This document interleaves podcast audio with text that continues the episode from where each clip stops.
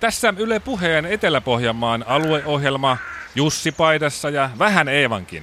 Täällä Tervajoen töyräillä on jo vuosisatojen ajan eletty omaan elinkeinoon luottaen ja siihen pahoinakin aikoina turvaten. Nyt tuo sukupolvien pituinen omaan käteen luottamisen perinne on uhan alla, kun nykyaika on ajautunut törmäyskurssille ikiaikaisen pohjalaisen elinkeinon turkistahraamisen kanssa. Yksi lopettamisuhan kanssa painiva yrittäjä on kahdeksannen polven turkistahraaja Jorma Kalervo Härmärinta.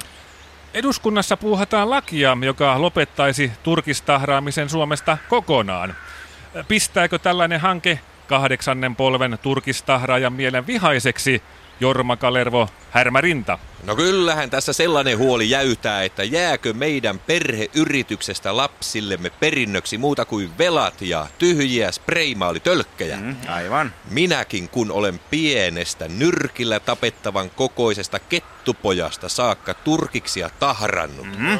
Ensin isän mukana öisin murtauduttiin lähiseudun turkisvarastoihin ja spreijattiin satoihin minkin ja ketun turkiksiin iskulauseita kuten TVR, Turkisten vapautusrintama. Mm? Ja Turkiskin on eläin. Aivan. Ja karvalakki on murhaa, että kyllä ketuttaa.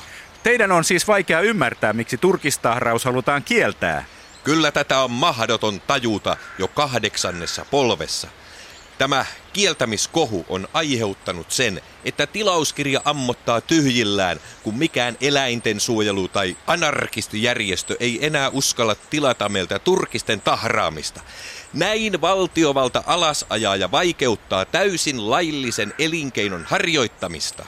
Niin, että kansan edustajista tekisi mieli tehdä minkin rehua, vai mitä kahdeksannen polven turkistahraaja Jorma Kalervo Härmärinta. No pitäähän minkinkin jotain syödä.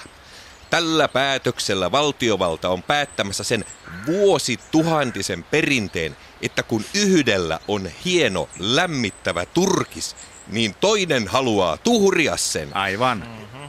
Tämmöistä geeneihin rakennettua viettijärjestelmää aiotaan nyt päivän poliittisin perustein sorkkia. Entä tästä eteenpäin? Mitä aiotte tehdä, kun olette ensin tehnyt kansanedustajista minkin rehua ja pääsette sitten vankilasta?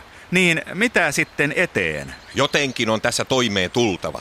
Oli se sitten tyhjien jussipaitojen keräämistä ojan pohjalta muutama sentin paitapantin toivossa – tai soittelemista paikallisen radio sisävuoron aamuskabaan, jotta lapsilla olisi CD-lahjakortteja leivän päälle.